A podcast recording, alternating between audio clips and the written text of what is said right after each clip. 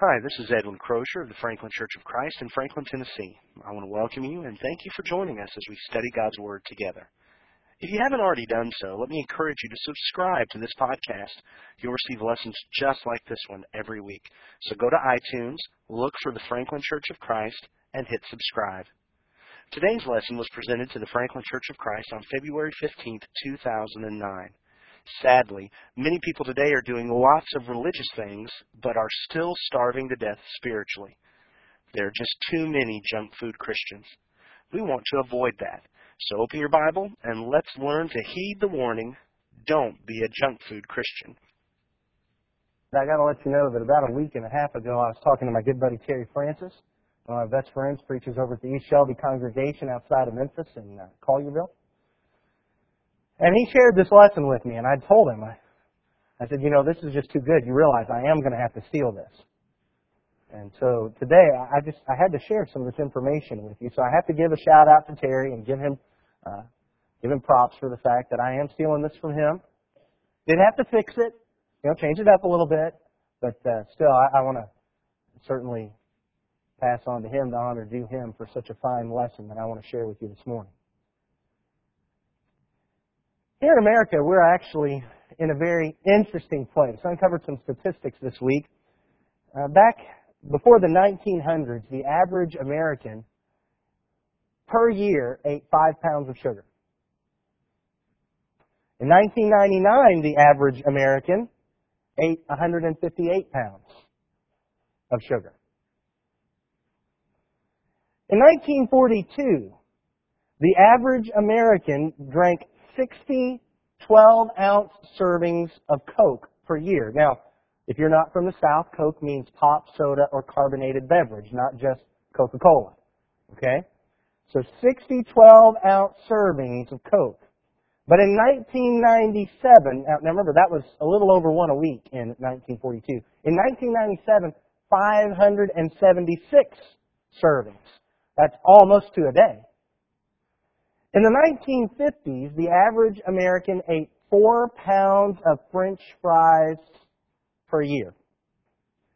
But in 2001, the average was 30 pounds a year of that golden fried goodness. And I got thinking about that this week. I realized because Jonathan Gilbert, I don't think eats French fries.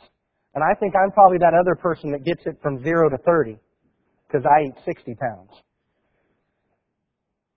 However, 32% of Americans meet the USDA daily recommended allowance of vegetables. Only 28% hit the USDA daily recommended allowance of fruit. And only 11% of Americans hit the USDA daily recommended allowance of both. Now that puts us in a very interesting position. Because what that means is, is that America is one of the most overweight nations in the world. And yet, despite how much we eat, we are also undernourished. We're not receiving the nourishment that we actually need from the things that we eat. Now, I'm not just telling you about the dietary habits of America, although folks like me should probably listen to that and begin to think about those kind of things. Thank you. You know, I was going to tell you, uh, I, I was a little bit hurt because for five years I've been trying to get people to say amen in sermons, and every once in a while I can get it. Jim Boyd has been here just a couple of months, makes a comment before the collection, and gets an amen. Okay, maybe we should get Jim up here preaching more. I don't know. Wow. I'm about to just turn you to Acts 2.38 and be done. Anyway, obviously more important than what we eat is about our spiritual intake. And the sad thing is that I think as Americans that our physical diet may mirror our spiritual diet. Americans are religious. We've got churches on every corner. People go to church every week. John 3.16 is shown at every sporting event. We see religion everywhere. But the sad thing is, I think that we like our religion as we like our food. We like it easy. We like it fluffy. We like it deep fried, tasty, sugar coated, and fast. And what we need to learn is that we must not be junk food Christians. The question is not, are we religious and are we doing religious things? The question is, are we gaining the spiritual nutrition from the things that we're doing, from the religion in which we're involved? Or are we overfed and at the same time undernourished spiritually? Are we starving to spiritual death? The passage we just read in Amos moments ago demonstrates the same kind of thing. God said there that the days were coming. This is in Amos chapter 9 and verse 11. God said, The days are coming when I'll send a famine on the land. It's not a famine of bread nor thirst for water, but of hearing the words of the Lord. They shall wander from sea to sea and from north to east. They shall run to and fro to seek the word of the Lord, but they shall not find it. Interestingly, within the context of Amos, this is not God saying that I'm going to bring some kind of punishment on you that's just wholly different from anything you're doing. He's not saying that as much as, as you're going to the contrary of this, I'm just taking the word from you. Rather, Jesus is demonstrating, or God rather, is demonstrating a natural consequence of what the folks in Israel had been doing. The famine had already started. God is not saying that uh, opposed to what you're doing, I'm going to bring this famine on. God is basically saying, you've started it, I'm going to finish it. You don't want the word? I'm going to take it away from you. And you're finally going to get to a point where you'll look for it and you won't find it because you have a spiritual famine. But the folks in Israel were very religious. I'd like for us to take just a few moments to take a look in the book of Amos about the junk food religion they had going on. But obviously this is not just supposed to be historical. We're not just trying to look at the way things were for them. We need to take a look at us today. And easily, of course, we could look at everybody out there, but rather let's look at ourselves and see how we compare. And when we're done looking at the, what happened in Amos, we're going to take a look at the kind of food spiritually that we really need. Before we get into that, would you bow with me, please, in prayer? Almighty God and Father in heaven, we love you and we thank you for loving us. We pray, Father, that you would strengthen us to pursue your will, that we might not simply be feeding on junk food, but that we might be feeding upon the soul food that you have provided for us, that we can feed on your word, that we can pursue righteousness and morality, that we'll rely and depend upon you, and Father, that we won't give ourselves over to materialism. We pray that you would strengthen us to be pure of heart and sincere. Help us to overcome the tempter. Father, we pray that you would break his teeth and out of his mouth and tear, take away his traps and his snares. Father, we ask that you would break the legs of our enemy who constantly tries to get us to fall. Place our feet on a wide place, on firm ground, that we might fight against the enemy, that we might overcome, and we might be victorious. We know that you hear us, Father. We know that you see what's going on in our lives. We pray that you would strengthen us through it all. Father, we, again, we love you. And we thank you so much for loving us. Through your Son we pray. Amen. Well, we take a look at Amos and we see the junk food that undernourishes. The number one issue that we find throughout the book of Amos, and this is talked about over and over and over again, is the idea of religious corruption. Corrupt religion, doing things that are spiritual but just aren't the way God wants them to be. The folks in Israel were very religious and they did things that were similar to what God had asked, but they twisted it, they perverted it, they changed it ever so slightly, and then of course they got further and further away. If we look in Amos chapter 2 verse 11, notice what it says. In Amos chapter 2 and verse 11, the scripture there says, I raised up some of your sons for prophets, and some of your young men for Nazarites. Is it not indeed so, O people of Israel, declares the Lord? But you made the Nazarites drink wine and commanded the prophets, saying, You shall not prophesy. God had given them prophets, and they told them, Don't prophesy. Then this concept is repeated in chapter 5 and verse 10. In Amos chapter 5 and verse 10, it says of these Israelites, they hate him who reproves in the gate. They abhor him who speaks the truth. And then this is all capped off with a practical example in chapter 7, beginning at verse 10. In chapter 7, beginning at verse 10, it says that Amaziah, the priest of Bethel, sent to Jeroboam, king of Israel, saying, Amos has conspired against you in the midst of the house of Israel. The land is not able to bear all his words. For thus Amos has said, Jeroboam shall die by the sword, and Israel must go into exile away from his land. And Amaziah said to Amos, O seer, go flee away to the land of Judah, and eat bread there, and prophesy there, but never again prophesy at Bethel, for it is the king's sanctuary, and it is the temple of the kingdom. Then Amos answered and said to Amaziah, I was no prophet, nor a prophet's son, but I was a herdsman, and a dresser of sycamore figs. But the Lord took me from following the flock, and said to me, Go, prophesy to my people Israel. Now therefore hear the word of the Lord. You say, do not prophesy against Israel and do not preach against the house of Isaac. Therefore, thus says the Lord, your wife shall be a prostitute in the city, and your sons and your daughters shall fall by the sword, and your land shall be divided up with a measuring line. You yourself shall die in an unclean land, and Israel shall surely go into exile away from its land. By the way, the Jeroboam mentioned in this passage is not the first Jeroboam who split off from Rehoboam, but a second king uh, later in Israel's history, also named Jeroboam. But notice what happened here. The prophet of God has been raised up. And they say, don't, don't say that here. Go down to Judah and prophesy there. We don't want to hear it. Reminds me of what Paul says in 2 Timothy chapter 4 and verse 3. In 2 Timothy chapter 4 and verse 3, and if you're going to turn there, you're going to keep your finger in Amos, because that one's hard to find. We're going to be back there in just a second. In 2 Timothy 4 verse 3, For the time is coming when people will not endure sound teaching, but having itching ears, they will accumulate for themselves teachers to suit their own passions. People don't want to hear the truth. And so they'll tell those teachers who teach the truth to be quiet and go preach somewhere else. That's what was happening in Israel.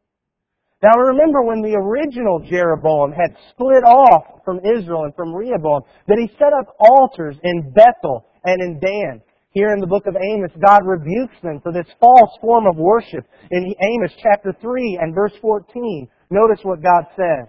In Amos chapter 3 and verse 14, On the day I punish Israel for his transgressions, I will punish the altars of Bethel, and the horns of the altar shall be cut off and fall to the ground. And then again in chapter 8, and this time again verse 14, chapter 8 and verse 14, those who swear by the guilt of Samaria and say, As your God lives, O Dan, and as the way of Beersheba lives, they shall fall and never rise again. You see, they had made their little ship. They didn't go to Jerusalem. It was too inconvenient to cross the borders and go down to Jerusalem. And so, to make things convenient, they set up altars in Bethel and Dan. And God says that those altars will be punished. They shouldn't be following this corrupt religion. The people of Israel were filled with religion. You can look in, in Amos chapter 4, verses 4 and 5. And again, he mentions Bethel here. In Amos chapter 4, verses 4 and 5, come to Bethel and transgress to Gilgal and multiply transgression. Bring your sacrifices every morning, your tithes every three days.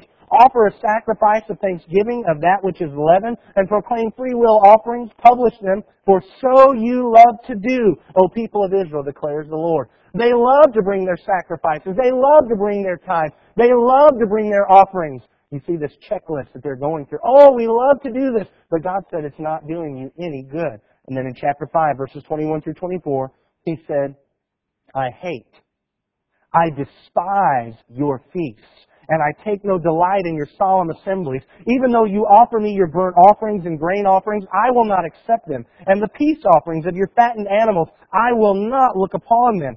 Take away from me the noise of your songs. To the melody of your harps, I will not listen. But let justice roll down like waters and righteousness like an ever-flowing stream.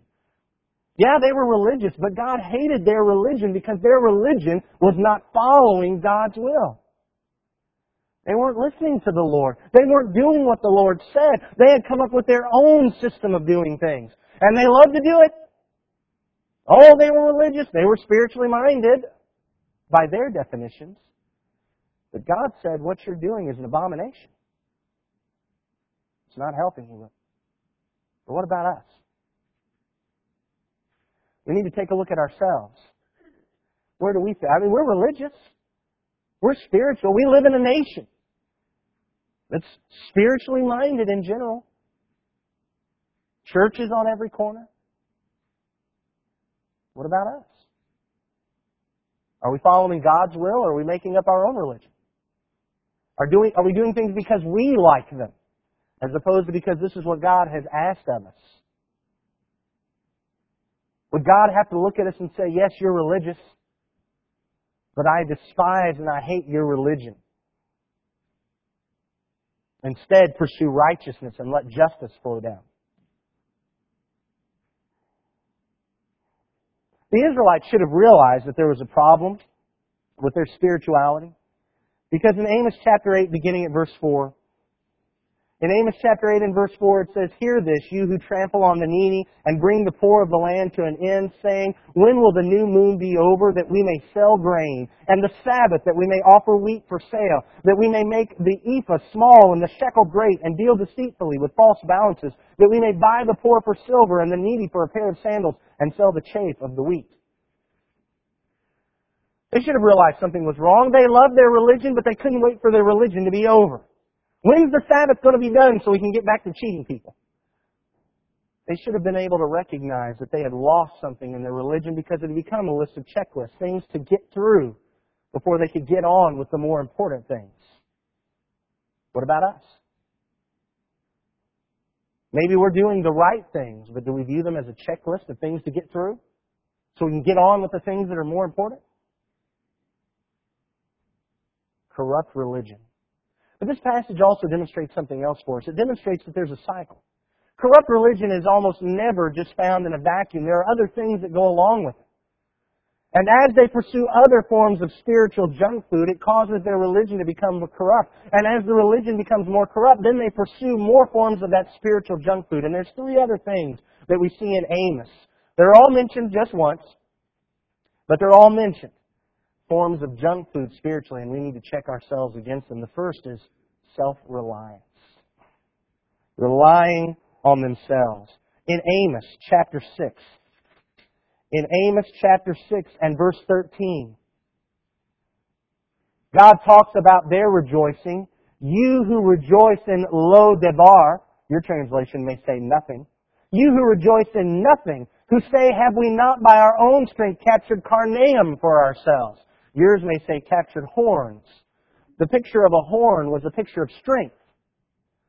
It Was, that's the imagery that was conveyed by that. And so what Israel is saying is, we've captured the strength of someone else by our own strength. They had relied upon themselves. So little did they rely on God that back in verse 10, it says, When one's relative, the one who anoints him for burial, shall take him up to bring the bones out of his house, and shall say to him who is in the innermost parts of the house, Is there still anyone with you? He shall say, No. And he shall say, Silence! We must not mention the name of the Lord. So little did they rely on the Lord, and so much did they rely upon themselves that they didn't even want to say the name of the Lord and attract his attention. They wouldn't rely on God, but they relied on themselves for their own strength and power. What about us? Do we feed on that junk food of self-reliance? Now I know all of us have the idea that when things get too hard, we're going to turn to God. But the problem is, is that so often we have this idea that the easy things we can do on our own. We need to realize that we can't do anything except it be from God. Do we reserve God for the really tough things? Or do we acknowledge God in all our ways, recognizing that even our ability to breathe is only because of God's mercy and grace? The ability that we have to get up and walk across the floor here is only because of God's grace. We live and move and have our very being because of God's grace. Are we relying on ourselves or are we relying upon God? The third form of spiritual junk food that they ate was materialism. Focusing on material things and material pleasures. There in Amos chapter 6, notice verse 1. In Amos chapter 6 and verse 1 it says, Woe to those who are at ease in Zion, and to those who feel secure on the mountain of Samaria, the notable men of the first of the nations to whom the house of Israel comes. Skip down to verse 4. Woe to those who lie on beds of ivory and stretch themselves out on their couches and eat lambs from the flock and calves from the midst of the stall, who sing idle songs to the sound of the harp, and like David invent for themselves instruments of music, who drink wine in bowls and anoint themselves with the finest oils, but are not grieved over the ruin of Joseph. Woe to those who are at ease, who are stretched out on beds of ivory. They're filled with all these physical and material blessings. And when, when they're being talked to about the ruin of Joseph, they look around and say, what ruin? I don't see any ruin. Things are fine for me. I'm blessed. And how easy it is when someone has material blessing to interpret that to equal that I must be right with God. That's exactly what these folks were doing. They were ignoring the judgment that God was performing all around them because it hadn't hit them yet. They were focused on material goods. They saw safety in material things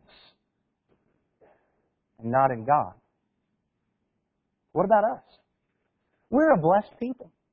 And I know that, that some of us are going through struggles now because of the, the financial climate in our economy, but many of us here could be those who are still stretching out on beds of ivory and, and we say things like, well, I'm told there's an economic decline, but I haven't felt it. And how easy it is for us to say, I'm blessed. And we cover up our materialism in a cloak, acting like it's God's blessing upon us. Certainly God blesses. And if you're blessed by God, I'm not trying to say that's a sin. But we need to look at our hearts and our attitude and, and how we deal with material things. Do we assume that because we've got material goods that we're right with God? Do we ignore the ruin that's going on around us because things are okay for us still? Do we find our safety and our security in our savings account and our IRAs and our retirement? The house in which we live, the cars we drive? That's spiritual junk food. We can feed on that, but we'll starve to death. And finally, in the book of Amos, we see that they fed on immorality and it even intermingled with their religion. In Amos chapter 2, beginning at verse 6, Thus says the Lord, For three transgressions of Israel and for four, I will not revoke the punishment because they sell the righteous for silver and the needy for a pair of sandals. Those who trample the head of the poor into the dust of the earth and turn aside the way of the afflicted, a man and his father go into the same girl so that my holy name is profaned. They lay themselves down beside every altar on garments taken in pledge. And in the house of their God they drink the wine of those who have been fined. They sell the righteous, they trample the poor, but even worse, father and son go into the same prostitute. And they do that laying down on a garment that they've taken from somebody by pledge, which is against the law. And they do it in front of the altar that's supposed to honor God. Immorality. Chapter 3 and verse 10. They do not know how to do right, declares the Lord, those who store up violence and robbery in their strongholds. They don't know how to do right. They know how to rob and be violent. They're pursuing immorality. They're pursuing the pleasures of the flesh, the selfish things by which they take from others and bring to themselves. They think that they're going to be fulfilled. They think the more that they grab, the more of life's pleasures that they experience, that somehow they'll have fulfillment.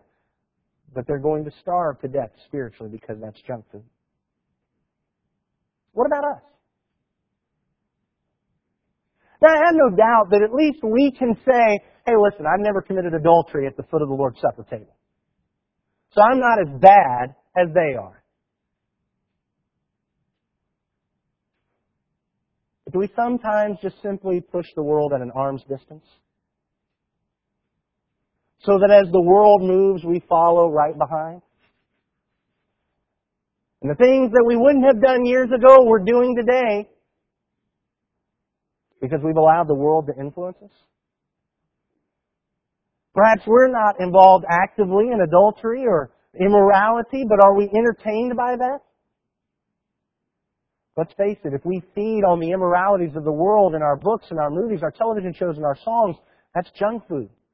It's going to corrupt our souls and will remove the nutrients from what we're doing spiritually.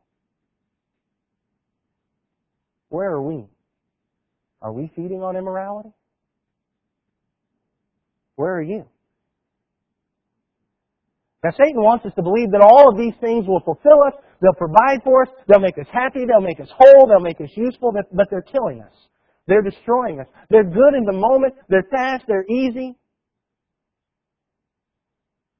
But in the long run, they're filling us with all kinds of spiritual sickness. And I wish what I could do is go to the book of Amos and let you know how they heard God's warning and they turned everything around and they got back to God's soul food and were filled with nutrition and nourishment and they lived, but that's not what happened. They didn't listen to his warning. They heard the warning and they just kept on doing what they were doing until God finally punished them and took them captive by the nation of Syria. But there is another story. The story of Josiah, king of Judah, that you can read about in 2 Chronicles chapter 34, which we can find by way of contrast. And in the story of Josiah, we find about the soul food that nourishes. The food that really strengthens our soul. Because, you see, when Josiah became king, he actually inherited a nation that was in very much the same situation as Israel had been. Manasseh, his grandfather, had been one of the worst kings in Judah's history. He had put up high places and put altars to false gods in the temple, done wicked things, and led Judah to sin wickedly. In fact, he, his, his wickedness was so bad he became the benchmark that God used to talk about why he was judging Judah in Babylon. Manasseh repented later on in years and, and came back, but the influence of his sin is what remained, not the influence of his penitence. And his son Amon followed in his footsteps and was even more wicked and was killed after two years. His subjects rose up and killed him, and Josiah became king. According to 2 Chronicles 34 and verse 1, Josiah was eight years old when he began to reign, and he reigned 31 years. Y'all, my son Ethan is nine. I just want you to think about that. Ethan as king. I don't know if that says more about the king then or more about what the way we let kids just founder today, but we, that's another lesson. But he was eight years old when he became king. And he turned Judah around. And because of what he did, God held off the judgment that he was planning for Judah. There are four things that I noticed from Josiah that he did. The very first thing is, he began to seek God. In verse 3 it says, in the eighth year of his reign, that's when he's 16 years old, when he was in the eighth year of his reign, while he was yet a boy, he began to seek the God of David his father. This is what God had told the folks in Amos to do. In Amos chapter 5 and verse 4, in Amos chapter 5 and verse 4, he said, Seek me and live. But they didn't seek him. Josiah, on the other hand, realizes that they've gone after other gods and he starts to change it. He begins to seek God. That's exactly what we need to do today. If we're going to have the soul food that nourishes, if we're going to have spiritual life, we don't need to be seeking entertainment. We don't need to seek popularity. We don't need to seek fame. We don't need to seek material goods. We don't need to seek all the things that will please all the people around us. We need to seek God. We need to seek God through His Word. We need to find where God is and go there. Not expecting God to come find us. We need to seek Him. Seeking first His kingdom and His righteousness. Put that search and that pursuit ahead of everything else in our lives. And if we, thank you. If we do that, then we'll start having the nourishment that we need. The second thing that he did is he got rid of the junk food. There in chapter 3, uh, Uh, excuse me, chapter 34 and verse 3, he began to seek the God of David his father, and in the twelfth year, when he's 20 years old, he began to purge Judah and Jerusalem of the high places, the Asherim, the carved and the metal images, and they chopped down the altars of the Baals in his presence, and he cut down the incense altars that stood above them, and he broke in pieces the Asherim and the carved and the metal images, and he made dust of them and scattered it over the graves of those who had sacrificed to them. He also burned the bones of the priests on their altars and cleansed Judah and Jerusalem, and in the cities of Manasseh, Ephraim, and Simeon, and as far as Naphtali and their ruins all around. He broke down the altars and beat the Asherim and the images into powder, and cut down all the incense altars throughout all the land of Israel. Then he returned to Jerusalem. In fact, if you go back to 2 Kings, chapter 23. In 2 Kings chapter 23, as we look at the story of Josiah as it's told in that reading, it points out that he went up into Israel, and that altar at Bethel, he cut that down. In 2 Kings chapter 23 and verse 15, moreover, the altar at Bethel, the high place erected by Jeroboam the son of Nebat. Now this is not the Jeroboam we read about in Amos. This is the first Jeroboam. The, the altar erected by Jeroboam the son of Nebat, who made Israel to sin, the altar with the high place he pulled down and burned, reducing it to dust. He also burned the Asherah. And as Josiah turned, he saw the tombs there on the mount. And he sent and took the bones out of the tombs and burned them on the altar and defiled it, according to the word of the Lord that the man of God proclaimed who had predicted these things. Then he said, What is that monument that I see? And the men of the city told him, It is the tomb of the man of God who came from Judah and predicted these things that you have done against the altar at Bethel. And he said, Let him be, let no man move his bones. So they let his bones alone with the bones of the prophet who came out of Samaria. Remember that a prophet came to Jeroboam, that first Jeroboam, and said that this, this altar is going to be broken. It's going to be defiled. He's going to come and he's going to burn the bones of the priests upon it. And that's exactly what Josiah did. And he fulfilled that prophecy. And he got rid of the corrupt religion. He got rid of the junk food. You see, that, that's what we have to do. We've got to get rid of it on a spiritual level. We need to understand that it's not good for us to mix the real nutrition with something that's junky. You know, in our physical lives, that may be okay. May not have to get rid of all the french fries. I sure hope not. But when it comes to the spiritual things, we've got to get rid of all that and pursue God's food. How are we doing on that? Are we mixing things? We're going to church on Sunday and talking about how we're following the things that are true? But then throughout the week, we're mixing in the things of the world. How are we doing on that? The third thing that he did, he repaired the Lord's house. Back in 2 Chronicles chapter 34 and verse 8, now in the 18th year of his reign, remember now he's 26 years old, when he had cleansed the land and the house, he sent Shaphan the son of Azaliah and Maaseiah the governor of the city and Joah the son of Joahaz the recorder to repair the house of the Lord his God. And the next few verses tell us about that. As we look at this in the history, we may wonder how we can find any point of transference over onto us. But when I read about this, I can't help but think about what God said in Haggai chapter 1. Remember when the children of Judah were restored after their captivity. In Haggai chapter 1, they had not been building the house of the Lord, and here's what God said to them there. This is in Haggai chapter 1 and verse 5. Now therefore, thus says the Lord of hosts, consider your ways. You have sown much and harvested little. You eat, but you never have enough. You drink, but you never have your fill. You clothe yourselves, but no one is warm. And he who earns wages does so to put them into a bag with holes. Thus says the Lord of hosts, consider your ways. Go up to the hills and bring wood and build the house, that I may take pleasure in it, and that I may be glorified, says the Lord. You looked for much, and behold, it came to little. And when you brought it home, I blew it away. Why? declares the Lord of hosts. Because of my house that lies in ruins. While each of you busied himself with his own house. Therefore the heavens above you have withheld the dew, and the earth has withheld its produce. And I have called for a drought on the land, and on the hills, and on the grain, and the new wine, the oil, on what the ground brings forth, on man and beast, and on all their labors. When the children came back from their captivity and started working on their own houses instead of the house of God, God was pointing out, this is why you're having so much trouble. I think we need to think about this in this day and age where we're having some economic insecurity. Some of us respond to that by thinking that before I get to those spiritual things, got to make sure that my material house is in order because I'm relying on jobs, I'm relying on money, I'm relying on savings, I'm relying on retirement accounts.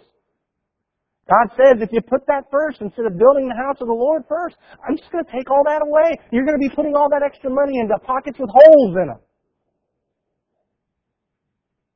When we build the house of the Lord first, we're seeking first His kingdom and righteousness, as Matthew 6.33 says.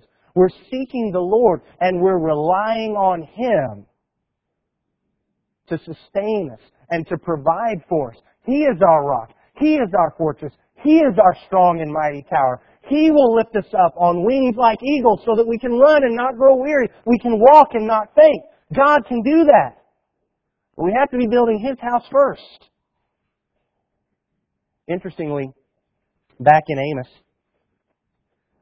back in Amos chapter 2, God had tried to talk to the folks in Amos about relying on Him. See, they, remember they were relying on self? Relying on material goods? He reminded them in chapter 2 and verse 9, Yet it was I who destroyed the Amorite before them, whose height was like the height of the cedars, and who was as strong as the oaks. I destroyed his fruit above and his roots beneath. Also it was I who brought you up out of the land of Egypt, and led you forty years in the wilderness to possess the land of the Amorite. And I raised up some of your sons for prophets, and some of your young men for Nazarites. Is it indeed so? Is it not indeed so, O people of Israel, declares the Lord? He said, rely on me. I'm the one who's done all this. When we face these times, especially the hard times, what are we relying on? Are we relying on God? That's what Josiah did.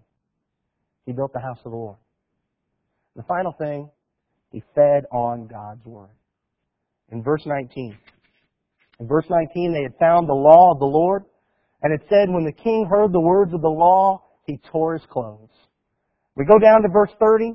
The king went up to the house of the Lord with all the men of Judah, excuse me, with all the men of Judah and the inhabitants of Jerusalem and the priests and the Levites, all the people, both great and small, and he read in there, hearing all the words of the book of the covenant that had been found in the house of the Lord. And the king stood in his place and made a covenant before the Lord to walk after the Lord and to keep his commandments and his testimonies and his statutes with all his heart and all his soul to perform the words of the covenant that were written in this book. Then he made all who were present in Jerusalem and in Benjamin join in it the inhabitants of Jerusalem did according to the covenant of God, the God of their fathers. This was Josiah's greatest victory. Finding the law of the Lord. That's really amazing. When you look at these other three things, that was actually before they had found the law. The law had been lost. But he knew there was a God that he really was supposed to follow, and he was supposed to honor. You remember how in Amos those folks kept pushing away from God's word and he finally said, You'll look for my word and you'll never find it?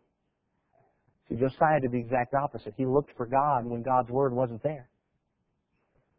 And God brought him to his word. And he fed on his word. And he fed the people from God's word. He brought them all to the temple and they just read it. And they listened. And they made the covenant to follow God's will. God's word is described in many ways, and in Ephesians chapter 6, it's called the sword of the Spirit. In Hebrews chapter 4, it's called a double-edged sword. In James chapter 1, it's called a mirror into which we can look. In Psalm 119, 105, it's called a lamp to our feet and a light to our way. In 1 Peter chapter 1, it's called an imperishable seed that brings about life. But it's also often related to food. Psalm 19 that we sang before the lesson, it's sweeter than honey.